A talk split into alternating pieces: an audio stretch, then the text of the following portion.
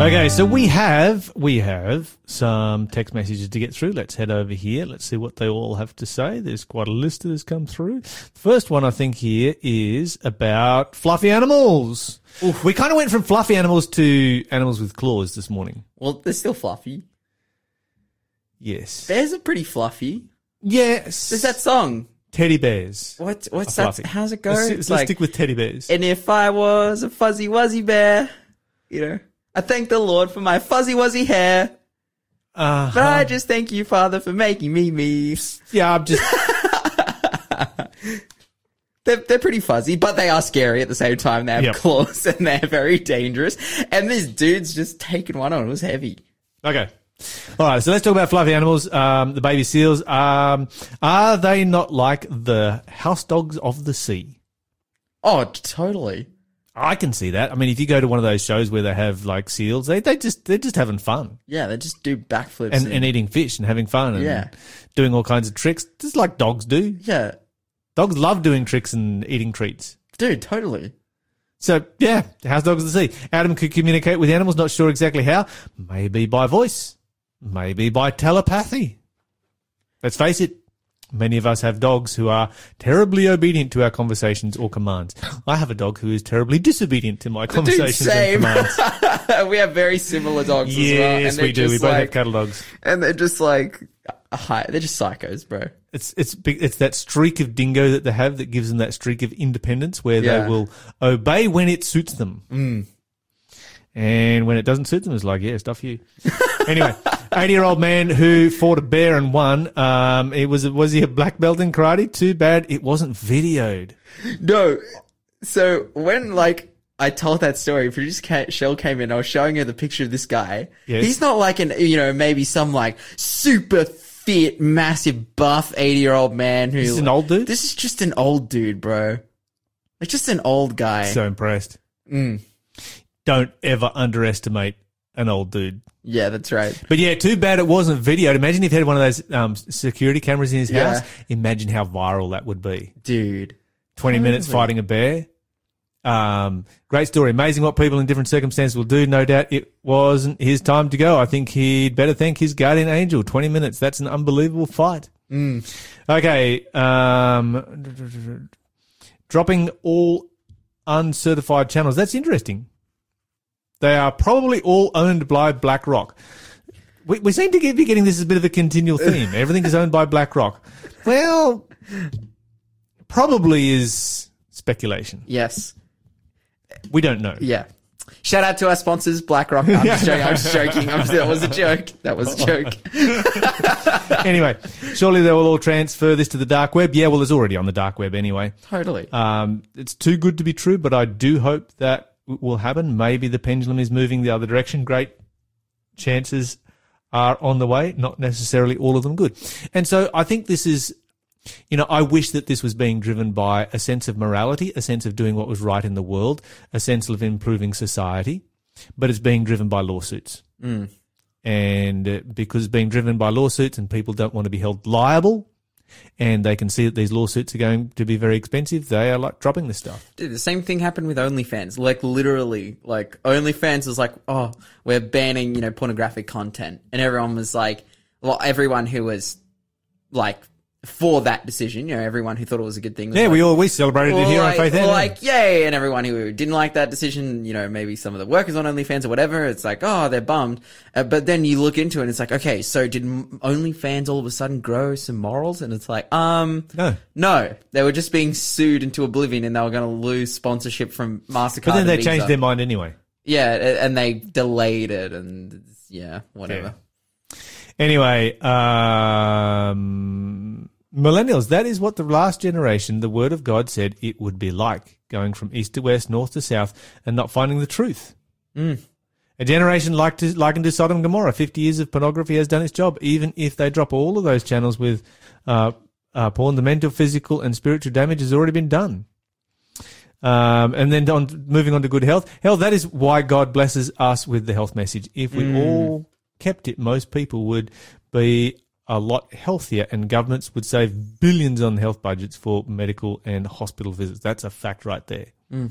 So much cheaper, you know, and this is something where governments can really have a major impact. We've had a major impact in Australia as far as their health goes by getting rid of cigarette advertising and you kind of got to put it behind the counter and hide it away and have scary images on it and you know, have no color branding or, you know, et cetera, et cetera, et cetera. And it's been incredibly effective.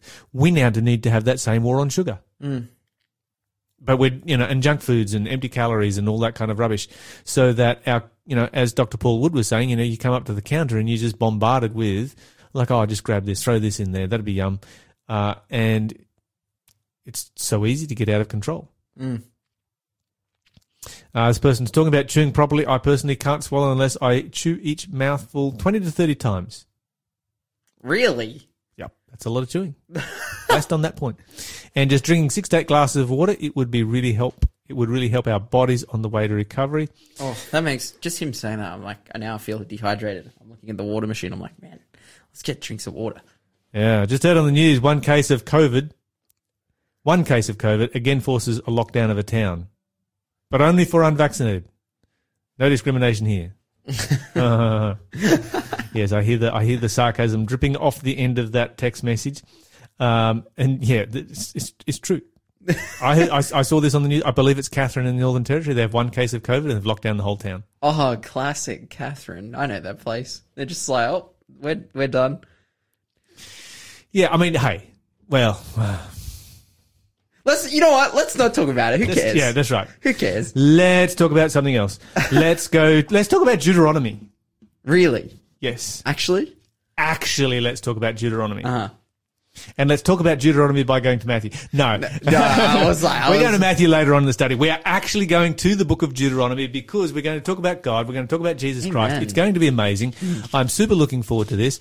It is like the most fantastic uh, book in the books of Moses, Totally. uh, along with Genesis and Exodus, And and Leviticus. Leviticus is kind of Pretty difficult good. to read, but, But- pretty awesome.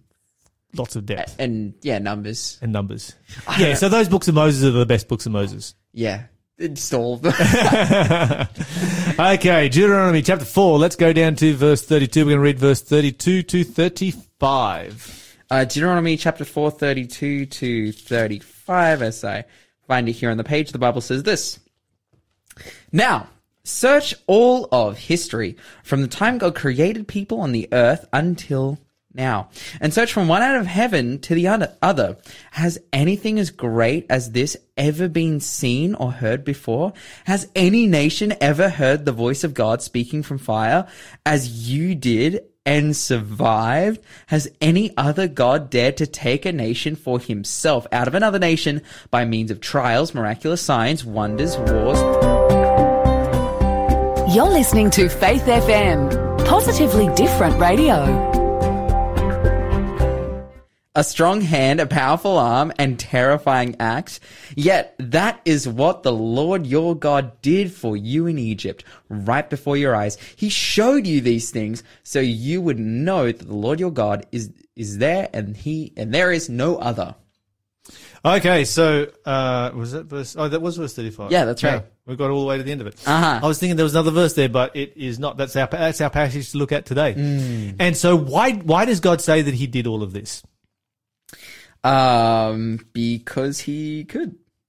And to show what? Uh the his power, Yes. Mm-hmm. And to show that he is God, and there is no other. exactly. Okay, so do you think that this would be convincing evidence? Yeah, I think I'd be pretty convinced. To, Okay, so let's let's let's think about it then. Let's say that we had something like this happen in the world today, uh, and we had a a people group, mm-hmm.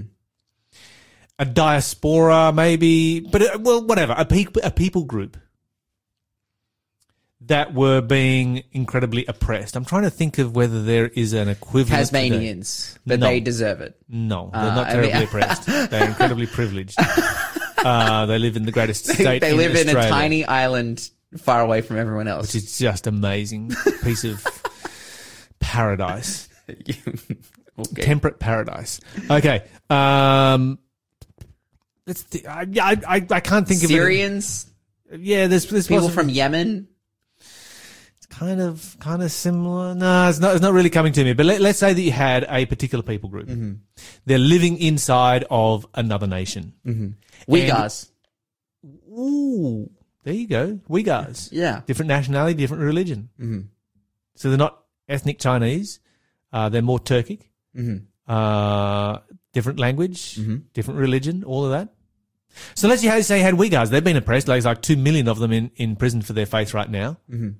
That's like just off the charts insanity. And let's say that God stepped in and God's like, okay, I'm going to do something for the Uyghurs. And we all got to see it. We all got to see China just get smashed by plague after plague after plague after plague. And we saw a Uyghur leader who stood up and called those plagues before they happened. It's like, okay, next plague is going to be this. Boom, it hits China. Next plague is going to be this. Boom, it hits China. And this is being reported on the news. Mm. And we can see it taking place. And then this particular leader leads them out of China. And he's leading them to promised land, mm. Tasmania.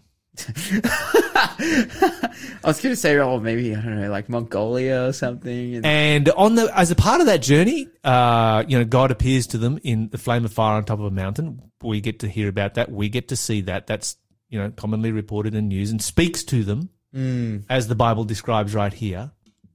Uh, as a part of that, um, God parts the Timor Sea and the Bass Strait, and they walk across. Right, and, and you know that's something that you would not miss in today's world we would see that on our TV screens. Um, do you think that uh, you know? And, and then there was just you know sign after sign after sign, you know, just one after the other after the other of of of how God is stepping in and leading these people. Do you think that would be convincing in relationship to the existence of God? yeah. Okay, I I agree. And what I often come across amongst unbelievers is this. And this is what they say. If God revealed himself, we would believe. Mm.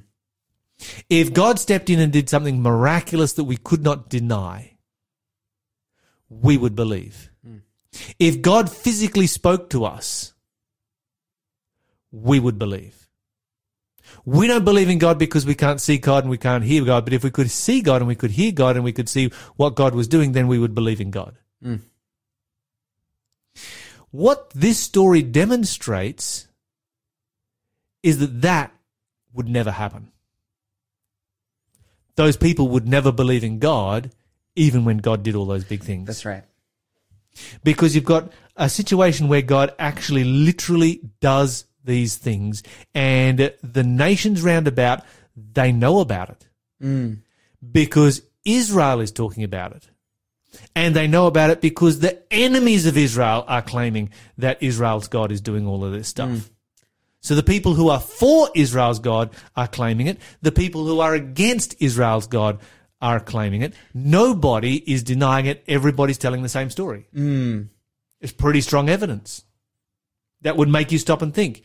Maybe my God is not worth worshipping as much as that God is worth worshipping. Yeah, right. Wouldn't you think? Because we see, like, as we read, particularly through the book of Deuteronomy, and then when you get to, to, to Joshua and Judges, where, like, they enter the promised land and they're actually coming against these people, and they're like, oh, these are the Israelites, and they take special provisions because they know that God is with them. You would think it's like, well, why wouldn't these people just go and join them? And you do have a certain group of people who do. They're called Yeah. the mixed multitude. They Yeah. see it with their own eyes and they're like, yep, forget Egyptian gods. They are useless compared to this God. But even like um, outside of the Egyptians, you had like the Gibeonites, for example, in the book Yes. of Joshua, who are like Yes. seeing the Israelites come. They're like, "We're gonna die because we're gonna get Because absolutely our gods are useless. we're, we're gonna get smoked by them. So let's go and trick them into accepting us, and and we'll become their slaves." Yes. that's literally what happens. Like so, so yeah, there are people who There are people who make see that decision. Now, what I what what fascinates me about this story is that when you look at the Israelites coming out of Egypt, who is it that is constantly leading them astray? It's the mixed multitude. Hmm. The Bible's always talking about this mixed multitude and the rebellion of the Israelites. Mm-hmm. And so this is the bizarre thing, and this is why I say that you know when atheists come to me and say, "Look, if God spoke to me, you know, and appeared to me, I'd believe." Mm. I'm like, "No, you wouldn't." because this has been done over and over and over and over and over and over and over again down through history. And if you do not want to believe, you will not believe. Because here you've got a group of people who they, wow, what can you say about the Israelites in the wilderness? They kind of don't want to believe, do they? And while God is still providing for them, while they are still picking manna up off of the ground each day, while God is there in the pillar of cloud, while God is there in the pillar of fire, while God is on the mountain, while they can hear the voice of God speaking to them, and they're walking through the Red Sea, while all of these things are happening, they are still rebelling against God. Mm. I would say I would say to that as well, like the rebellion against God is like the the real point here is because like at that point they know that God is real, they believe in his existence, but then there are times where they count that towards themselves as a curse. And then you see that the real problem is not whether there's evidence for God or not, because back then, and I would say now as well, as we speak to many different specialists and scientists and people from all different areas who can confirm many different evidences for God, like there is very strong case that God exists. And then also, you know, within our lives, like our personal experience with Jesus would say, oh yeah, he exists to me because I've had a personal experience with him. I've there's multiple times in my life where I can say, yeah, God worked in my life, and that it's unexplainable. Though the problem is not evidence, the problem is sin. Yes. Yes. The problem is sin. Like, Absolutely. all the way through. The Right problem there. is that they Nailed don't want to follow God. Like that is the problem. That is absolutely right? the problem. Like, because how can these guys deny that God is real? Like, if they do so, they'll be killed by God. Like, and, and, and not in the sense that, like, they say God isn't real and then he strikes them down. You know, God, like, they put in a legal system and, and all different things. And you, and you read it and it's like, oh, if people lead others astray, then they can be liable for being stoned and like all these kinds of things. Like, there was a fair and just legal system, um, for all of these things. But the reality is, is that they can look at the mountain and see the cloud. Like they, they can't deny, but why do they rebel? Not because like, it's not that they've come up, you know, to this point of temptation. They're like, oh, well, maybe God's not real because the evidence doesn't, you know, the evidence is inconclusive. So I'm going to sin. Like, no, like, no, they just want to sin. Mm-hmm, like that's it, bro. Like they just want to sin. Okay, Raphael's texted in to say unbelievers and atheists are totally going to believe in God when Satan personates Jesus. Mm.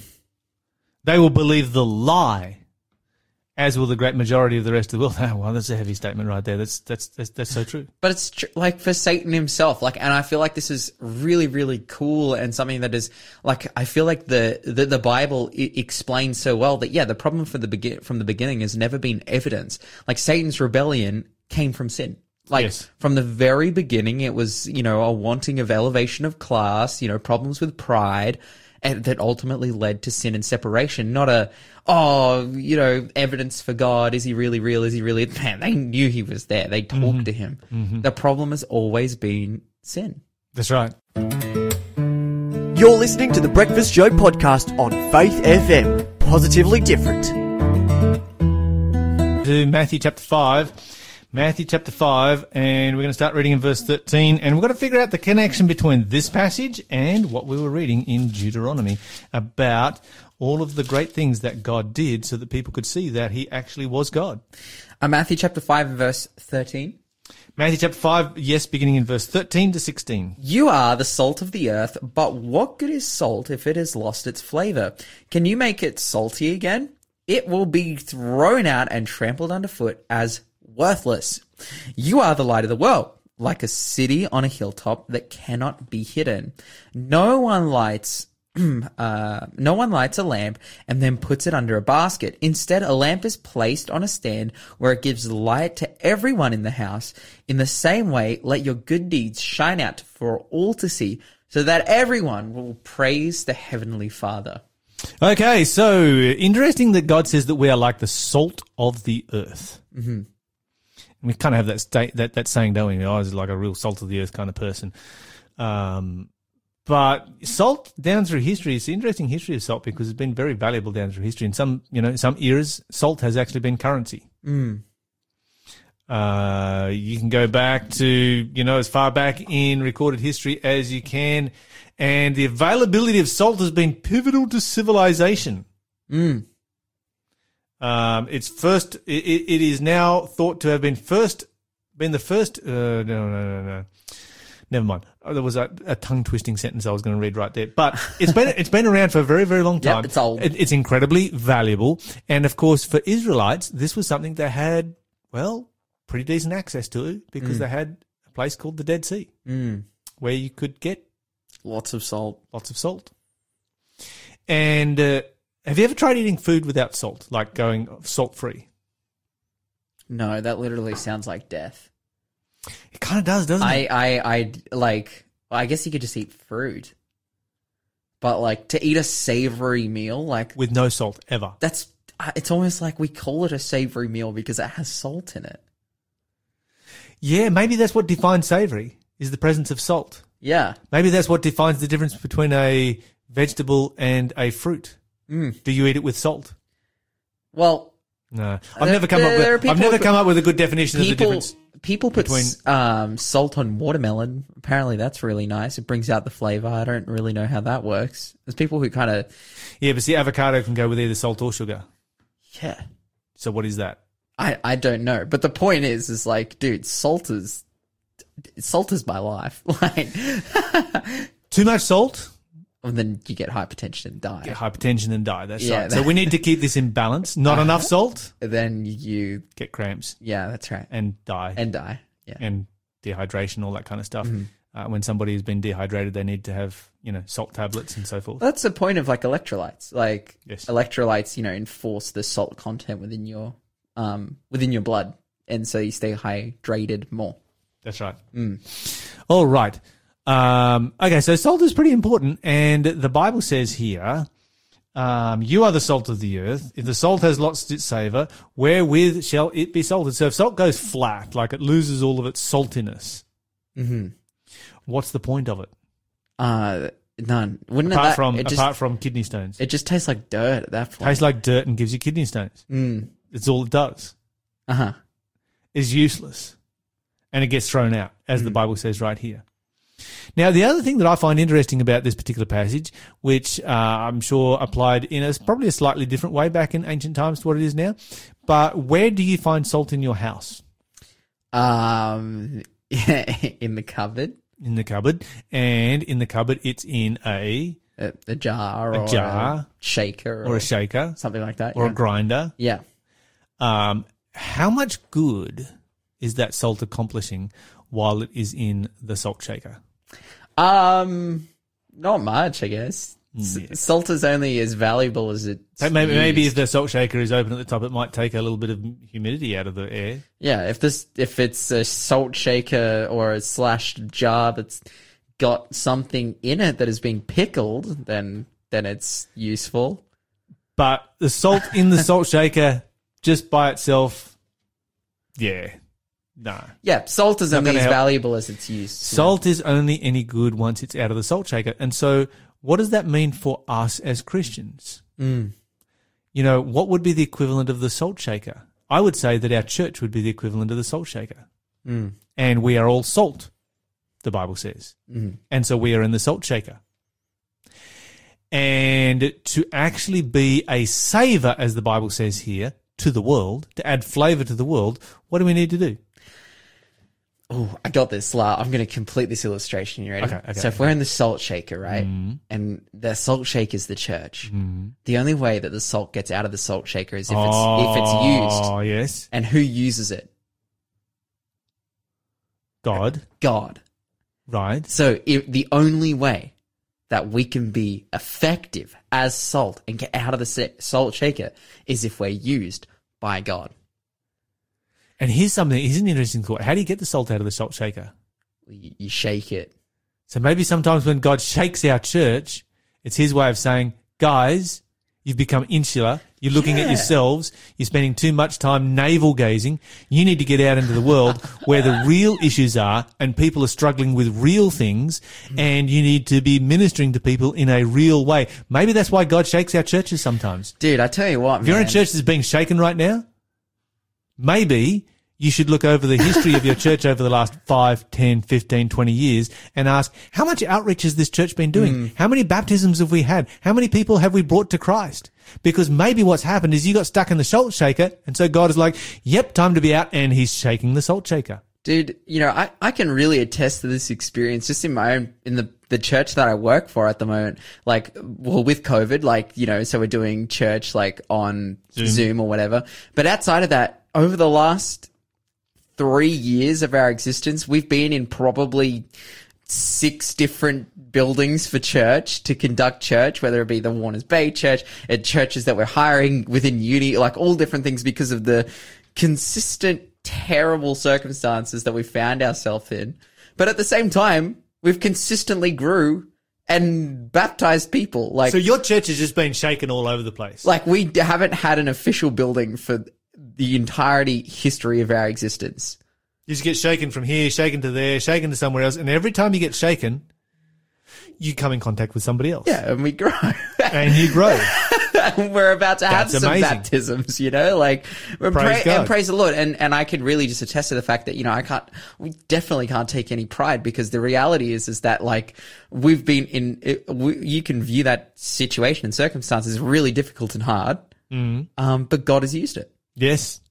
and so praise the Lord. Absolutely, praise God.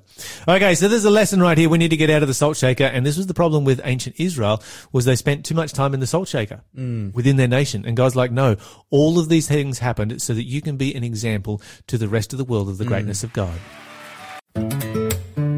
You're listening to the Breakfast Show podcast on Faith FM. Positively different. But right now it is time for. Question of the day. All right, our question of the day comes from the book of Deuteronomy, chapter 28, 53 to 57.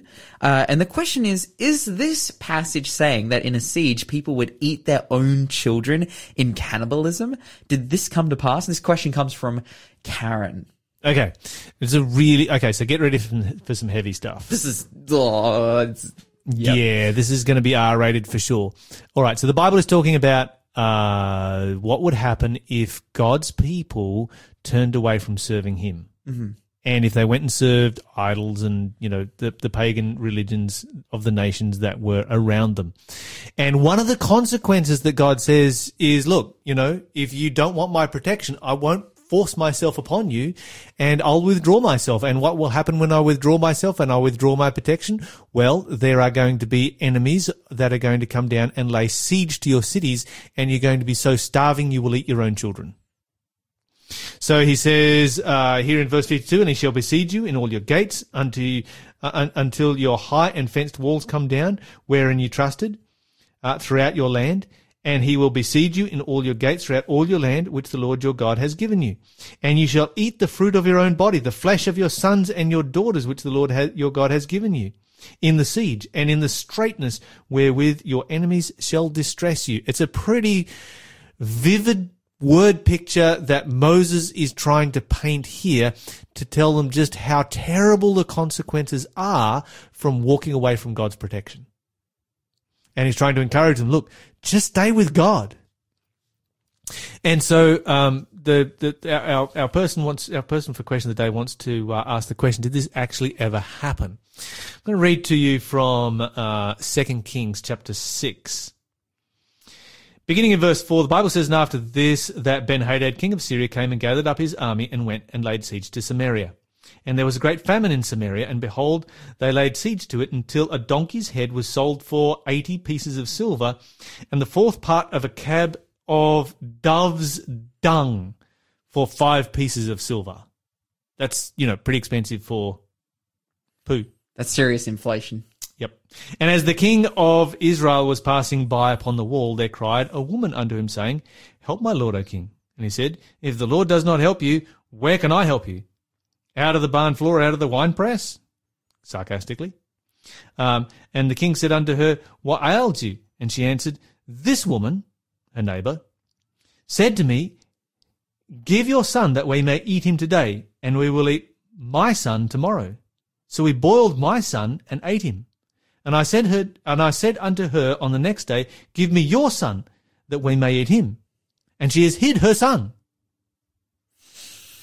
Okay, so you're the king of Samaria. What are you, what are you going to do with this? You know, this is this is a th- yeah, this is a really heavy story. And the fact is, he does nothing.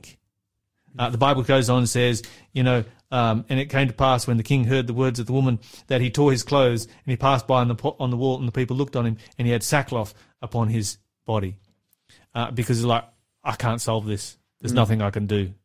What do I do? We're just, we're just all going to starve to death here inside the city, and horrific things are taking place. They're selling, they're they're scr- they're literally scraping up bird poop off the streets and selling it and eating it.